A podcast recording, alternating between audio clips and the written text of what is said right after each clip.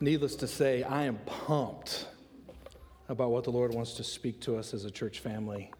I'm pumped about what the Father wants to say to us. You do know that Jesus is the Father's favorite. Like Abba really digs Jesus. From eternity past, the Father has been digging Jesus. And there's a dangerous prayer when you start saying, Father, would you give me the same kind of love for Jesus that you have for him? You might just find yourself getting changed. That's what I'm praying for us. I'm praying for myself in 2023 that I will be more in love with Jesus. I'll be more obsessed with Jesus. I'll be more Jesus focused and centered than any other year in my life. And that's what I'm praying for our church family that as we walk together week after week after week, just walking through the Gospel of John just looking at Jesus. What does this passage tell me about Jesus? And Father, give me the same love for Jesus that you have for him. And just regularly, week in and week out, asking the Father to change us. So that's basically what we're doing in this series, which I don't know about you, that sounds fantastic. And that's not preacher hype, that's just like Jamie needs that. And I believe our church family needs it too. So, if you would, turn into your Bibles to John chapter 1. We're going to be looking at verses 19 to 34. This is John 1, verses 19 through 34. Message, message is entitled, Who Are You Beholding? Who are you beholding? The message is in four parts. Number one, we're going to look at some context and background to this text. Secondly, we're going to look at the question, Who are you? This is chapter 1, verses 19 to 28. Thirdly, we'll look at Behold the Lamb, verses 29 to 34. Then we're going to have some application and some ministry time. Okay, context and background. I'll do this quickly. I mentioned earlier uh, in 2023, the plan is to walk through the Gospel of John. We're just looking at Jesus asking of the text, literally every week, to just look at the text and say, What does this teach us about Jesus? And Holy Spirit, would you help us to love Jesus the way the Father loves Jesus? We already started this series technically during Advent. During Advent, we walked through the prologue of John. That's John chapter 1, verses 1 to 18, is commonly known as the prologue to this gospel. And then today we're starting in verse 19. And, and verse 19 through 34 is kind of a transitionary thing. Uh, we mentioned this during Advent. Matthew, Mark, and Luke, known as the Synoptic Gospels, do something very different when they start the gospel. They, they jump into different ways. Mark is like, let's hit John the Baptist and let's go hard in the paint at ministry. Matthew is saying, hey, let's, let's start with genealogy. Let's look at Joseph and, and the, the Christmas story. Luke's like, let's get this thing going with big time Christmas, lots of songs. Let's get the Magnificat in there. Let's get Nunc Dimittis in there. Let's get all of these songs in here. And John's like, I tell you what we're going to do. We're going to pull back to the uh, eternal lens of pre eternal life in the beginning, was the word. And so it's very different, verses 1 to 18. It's very different. That's why they call it a prologue. And then 19 to 34 is kind of this transition thing with John the Baptist. And then after 34, you get into verse 35 of chapter 1, and then we begin to hit the ministry of Jesus as he meets his disciples. He engages with his first miracle, which is does it, anybody know? Just a little fun Bible trivia this morning. What's Jesus' first miracle? Turning the water into wine at a wedding in Cana, which is absolutely fantastic. That the first miracle was at a party. Okay, that's two weeks from now.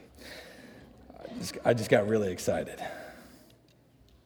Last thing that I want to mention about context and background for the text right now. It's hard to, it's hard to overstate the national uh, and geopolitical tension that is at play in this text right now. Like, I, I, I can't overstate it. You know, uh, Katie's up here talking about the Bengals. Remember last year at the Super Bowl, like the week between the AFC Championship game and the Super Bowl? You know how you could like feel it in the city? You know what I'm saying? Like you could feel it. Like people are like doing all this kind of stuff, right? I don't know who does that. I was doing that apparently like five seconds ago. But there, you could feel it in the air, right? Now, take that, make it geopolitical, put it in, in Jewish people's hearts as they're being dominated by Rome. Are y'all with me right now? There is this time period, it is, it is bubbling up with this sense we need a deliverer who will come. We need somebody to come and save us. We need, we need somebody who's going to come and take out the Romans and bring us back to be the people of God in our promised land. You, I, I, I could preach all on this. There's a, there's a tension here in the text. When John the Baptist shows up, there's a lot of tension in the land. Roman domination, exacting taxes from the people, and a bristling sense we want, we need a Messiah. We need a rescuer. We need a deliverer. And it's not just like, it's not just coming out of thin air. The, the Old Testament, the scriptures of the people of Israel, is, is filled with these promises. Promises like there's one coming from David who will come and restore the people. and, and promises like, I'm, I'm gonna pour out my spirit on all flesh. I'm gonna take your heart of stone and give you a heart of flesh. I'm gonna put my spirit inside of you so that you will obey my law. And not to mention the very last book of the Old Testament in our Protestant version of it. You know this, Malachi. Literally, the last thing in the Old Testament says, Behold, I will send you Elijah the prophet before the great and awesome day of the Lord comes. He will turn the hearts of the fathers to their children and the hearts of children to their fathers, lest I come and strike the land with a decree of utter destruction. The last thing that a prophet says, the last word of God to the people up until this point was hey, Elijah's coming and he's going to prepare a way for the Lord's day to come and bring freedom. And then there was 400 years of silence after that. Just Can you imagine? You don't hear from the Lord for 400 years. 400 years. I'm going to send Elijah. He's coming to prepare the day of the Lord. He's coming. And the, the deliverer is coming for 400 years. And along comes John the Baptist. Eating locusts and honey, wearing strange clothes, out in the desert. Huh, wearing strange clothes that looks just like Elijah's outfit. Are y'all with me right now? There's tension. Okay, let's get into the text because I'm starting to get real excited. Part two. Who are you? This is verse 19 to 28. Uh, John 1, 19 to 28. I'm reading in the ESV. John, the son of Zebedee, who authored this gospel, not to be confused with John the Baptist, writes this. And this is the testimony of John, John the Baptist. When the Jews sent priests and Levites from Jerusalem to ask him, Who are you? Okay, so you have this John the Baptist character. He's bearing witness. You have these priests and Levites coming from Jerusalem. They're asking him the question, Who are you? Continue, verse 20 and 21. He confessed and did not deny, but he confessed, I am not the Christ. They're asking this question, Who are you? Because the tension is in the air. They're seeing this dude. They're like, Okay, he's coming from the desert. He's coming from the wilderness. He's acting kind of weird. He's baptizing people. Maybe this is the Messiah. Maybe this is the deliverer who's to come. They said, Who are you? Verse 20, he confessed, I am not the Christ. I am not the Messiah. I am not the one that you've been waiting for. I am not the deliverer. Verse 21, he says, And they asked him, What then? Are you Elijah? You look like Elijah. You're wearing Elijah's clothes. You're wearing his belt. You're doing some strange, crazy stuff. He said, I'm not. He said, Okay, are you the prophet? He answered, No. Now, some of you may say, okay, so we got Messiah, that's a fairly understandable figure. You've got Elijah, okay, got it. That's an understandable figure. Who's the prophet? What are they talking about? Well, scholars are a little bit debating on this, but many believe that the prophet is, you remember Moses said in Deuteronomy 18:5, he said, The Lord your God will raise up for you a prophet like me. This is Moses talking. He'll raise up a prophet among you like me. And it is him to you who you shall listen. So, another sort of messianic figure in this season. So they said, Are you the Messiah? No. Are you Elijah? No. Are you the prophet? No. Verse 22. So they said to him, Well, then who are you? We need to give an answer to those who sent us. What do you say about yourself? He said, I am the voice of one crying out in the wilderness. Make straight the way of the Lord, as the prophet Isaiah has said. So it says three denials I'm not the Messiah, I'm not Elijah, I'm not the prophet. Here's who I am I'm a voice. It says, I'm a voice crying out in the wilderness. He begins to quote Isaiah chapter 40.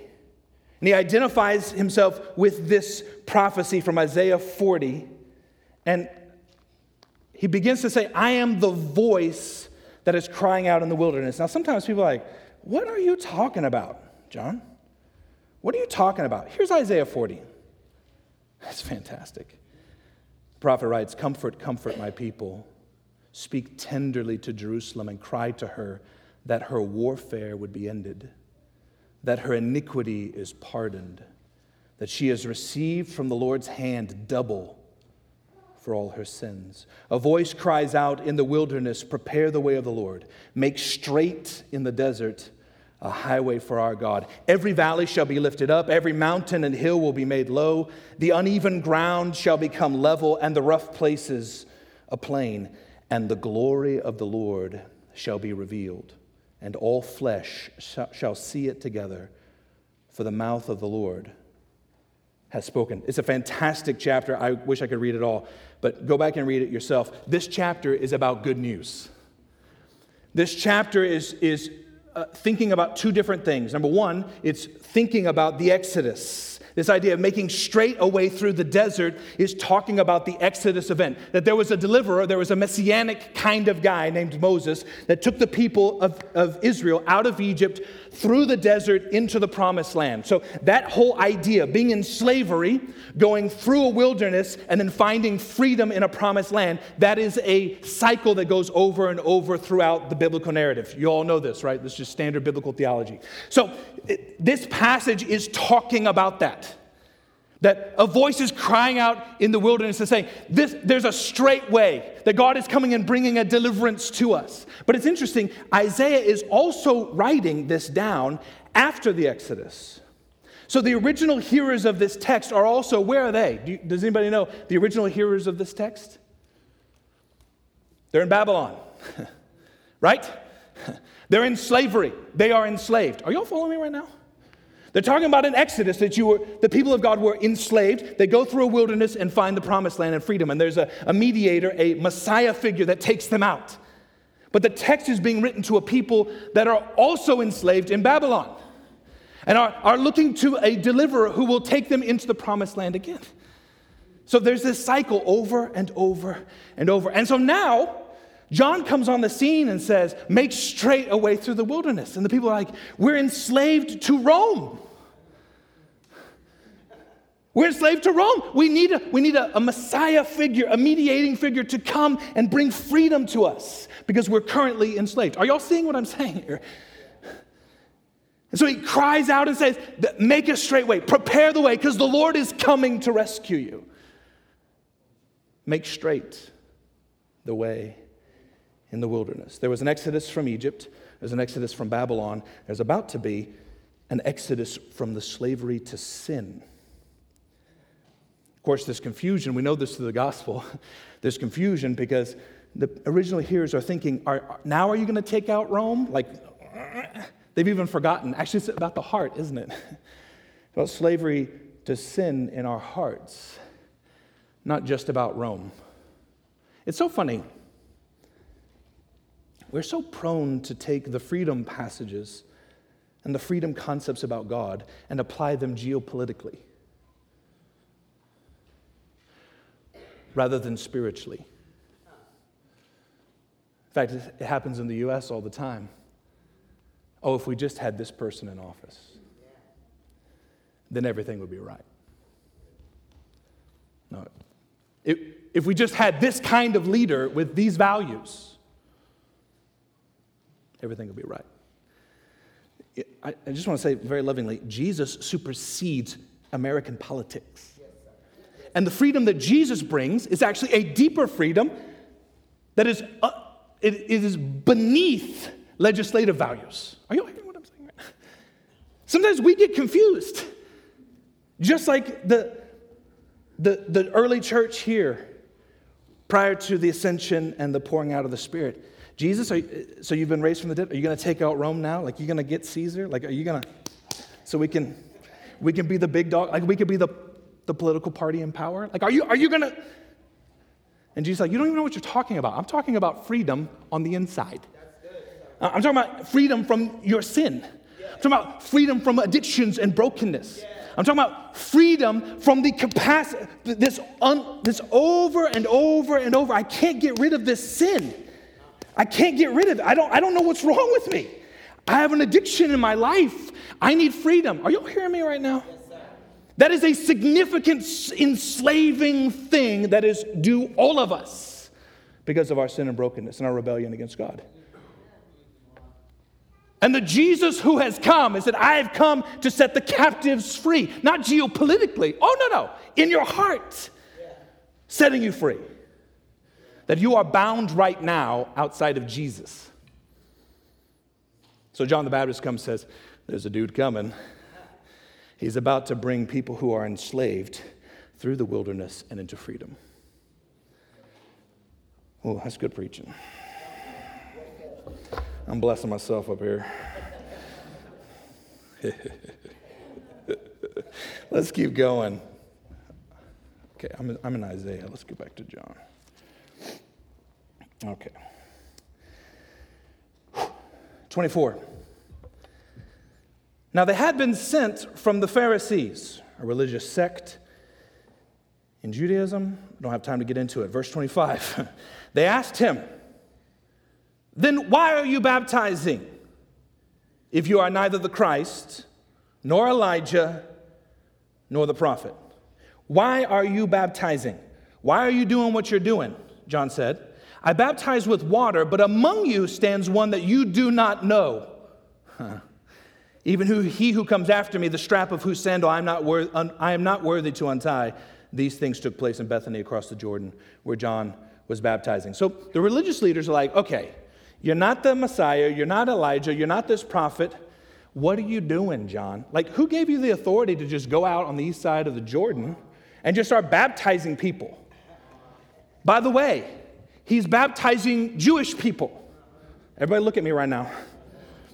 He's baptizing Jewish people. He's taking Jewish people. He's the first Baptist. I always like to joke about that. I grew up Southern Baptist.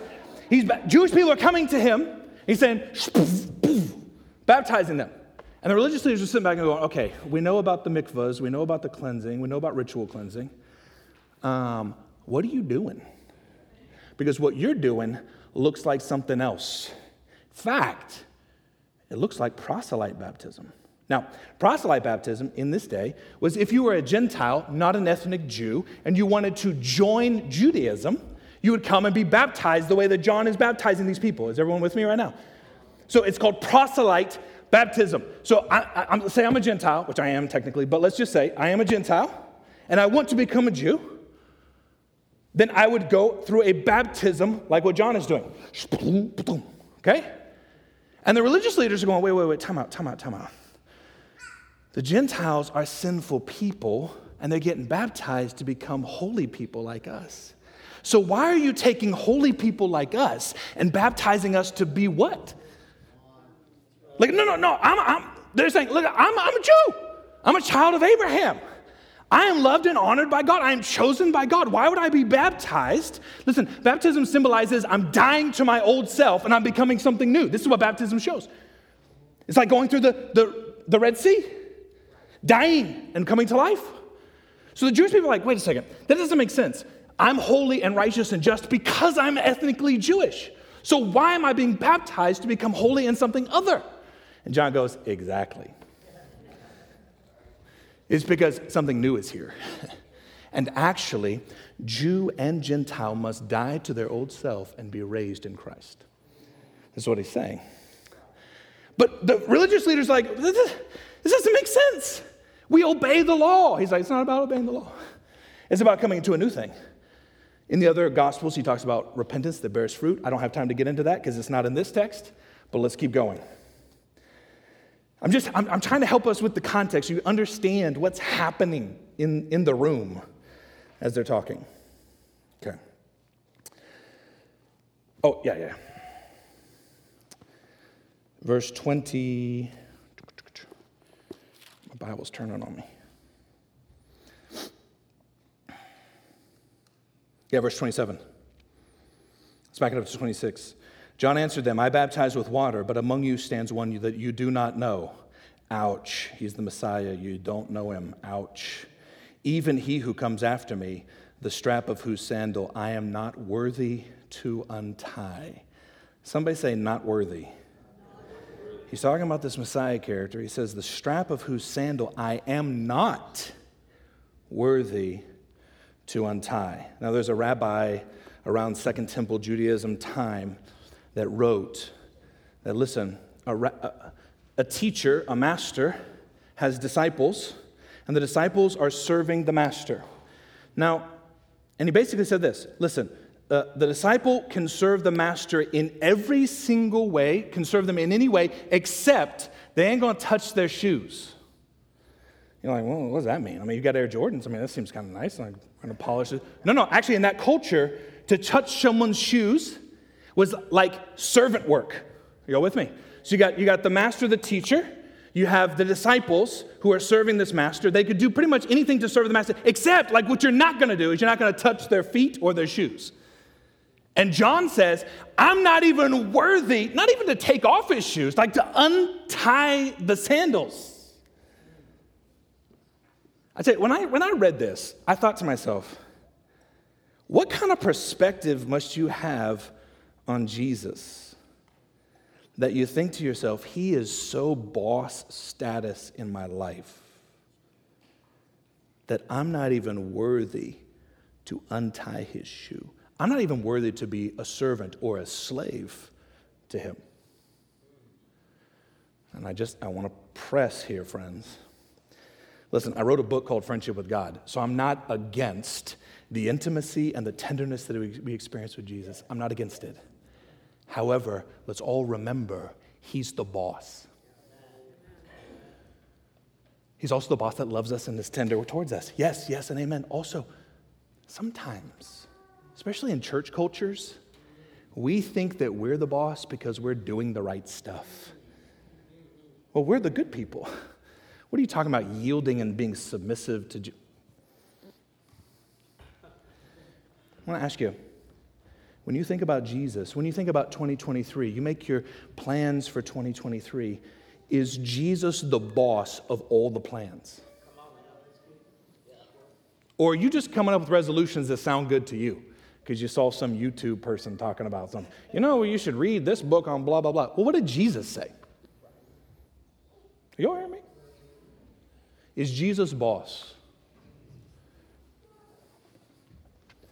Last thing I want to say, man, Last thing I want to say, because some of you are, there's little alarm bells going off in your mind a little bit. Because you're thinking to yourself, wait, John said about himself, I'm not Elijah. But didn't Jesus say something? Do y'all remember this? What, is, what does Jesus say about John? He is, he is Elijah. He is the forerunner. He is the one to come. Does that, does that bother anyone? It bothers me. It bothered me all week. I was like, ah. Come on, John. Step into your destiny, brother, right? Step into your calling. Step into your identity. We've been just looking at identity all year last, or all fall last year. And I felt like something. I'm just submitting this. Y'all can test it, do whatever you want to do with it. John's self identification is Christocentric rather than self centered. Let me say it a different way.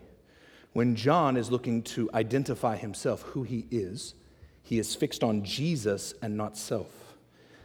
In such a way that when asked, Who are you? Who are you? Who are you? Who are you? He's like, I'm the dude that points to that dude. Are y'all hearing me right now? So, so his identity, his self identification is Jesus centered.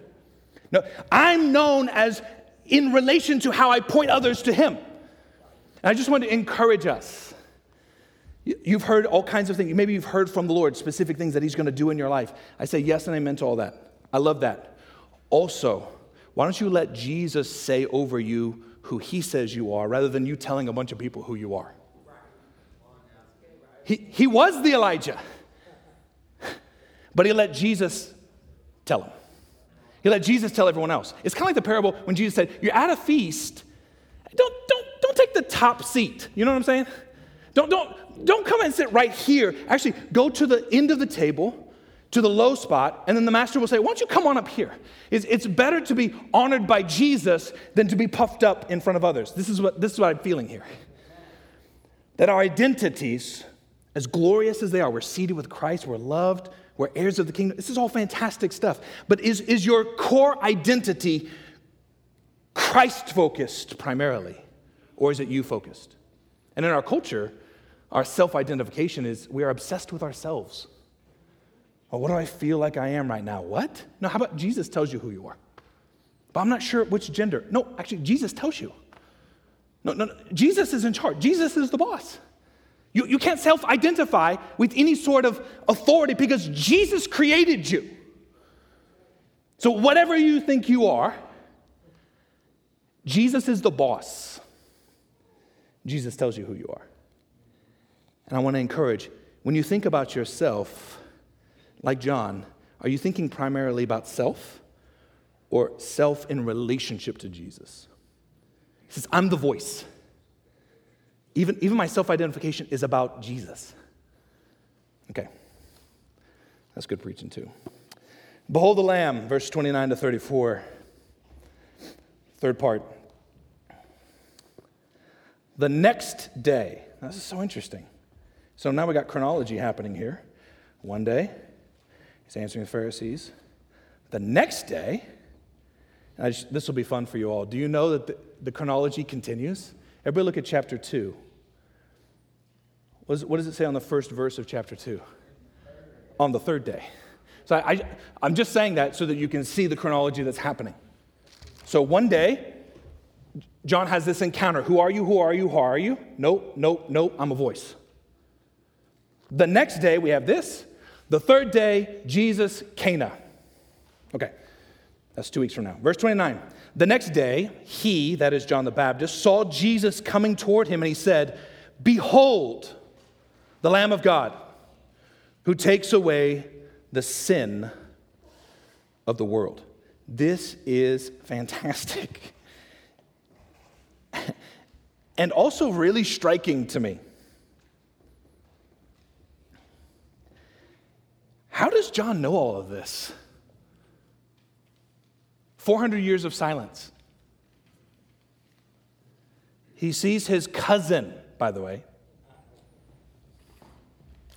Behold, the Lamb of God who takes away the sin of the world. I'm going to answer the question as to how he knows that. But I just want to put a little bit of pressure here.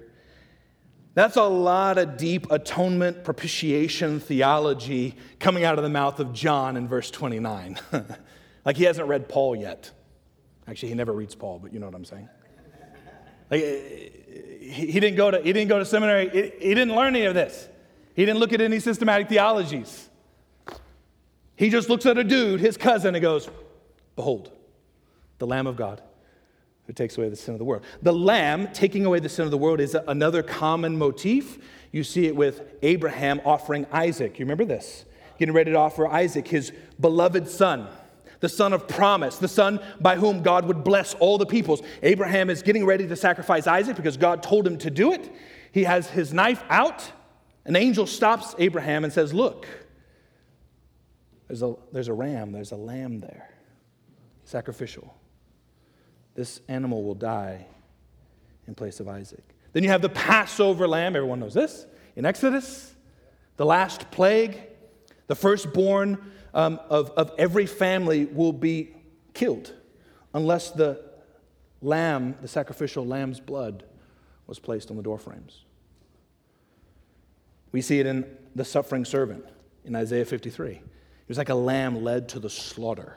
This suffering servant dying for the sins of the world. And then we see it, of course, Revelation 5 worthy is the lamb that was slain. There is a common motif. But by the way, John, John hasn't been to any classes. He just says, Behold, the Lamb of God. I promise I will answer the question. Let's keep going. Verse 30. This is he of whom I said, After me comes a man who ranks before me, because he was before me. Quick question Was John born first or was Jesus born first? John. Look at the text again. this is he of whom I said, After me comes a man who ranks before me because he was before me. I'm telling you, man. How does he have this revelation? Let's keep going. I'll answer it. Verse 31 I myself did not know him. What? But for this purpose, I came baptizing with water that he might be revealed to Israel. It's like, oh, okay, okay. So when I start baptizing, and I'm baptizing Jesus, I'm baptizing people, and it causes Israel to go, What are you doing, John? He says, I'm a voice crying out in the wilderness. And he says, Behold the Lamb of God who has come to take away the sins of the world, both Gentile and Jew. Verse 32 And John bore witness. I saw the Spirit descend from heaven like a dove, and it remained on him. We know this from Luke and Matthew. This is a retelling. John is remembering something that happened before. I saw the Spirit descend from heaven like a dove, and it remained on him. Verse 33 I myself did not know him, but listen, but he who sent me to baptize with water said to me, Is everybody with me right now? I didn't know him. But he who sent me to baptize with water said to me, He on whom you see the Spirit descend and remain, this is he who baptizes with the Holy Spirit. And I have seen and have borne witness that this is the Son of God. John the Baptist got revelation straight from the first member of the Trinity, God the Father, and the Spirit. It said, John, Get out there, start dunking people. You're gonna be the first Baptist. Go get them, dunk them. He's like, why? Here's the deal you're gonna be forerunning my deliverer. And this is how you know who, it, who the dude is. When you dunk him and pull him back out, the Spirit of God, third member of the Trinity, fully God, in a dove form will come, or like a dove, not in dove form, like a dove, will come and rest on him and will remain. This, of course, pulls up all kinds of Isaiah passages. The Spirit of the Lord is upon me to declare good news, that the, the Spirit of God would actually come upon this deliverer. And, and he would actually bring freedom because the Spirit of God would come and remain on him. And further, this same one would baptize others so they would have the Spirit as well. Joel chapter 2, Ezekiel 36. All of these things are all coming together. It's the Spirit who remains. Man, okay. We better apply this thing. This has been fun, though. Okay. Man, two applications. There are two imperatives in the text. That is to say, there are two Greek words with an imperative force, imperative sense. They, they are commands in the text. The first one is this it's in verse 23. It says, Make straight the way of the Lord. That's an imperative command. He's quoting Isaiah 40. Make straight. It's a command in the text. The other command is found in verse 29. The next day he saw Jesus coming toward him and said, Behold. Behold is an imperative command in the text. Those are the two. Make straight and behold. Now, just because something is in, in imperative sense doesn't mean that we should necessarily apply it all the time. But those are really good places to start. So that's where I'm going to apply. Make straight, and behold. I want to encourage you where are the areas in your life where you need to prepare and, and to intentionally engage with the Holy Spirit to make your way straight in your life? And this, you know, it's tied to resolutions, it's tied to the new year. But are there areas in your life that aren't, aren't straight?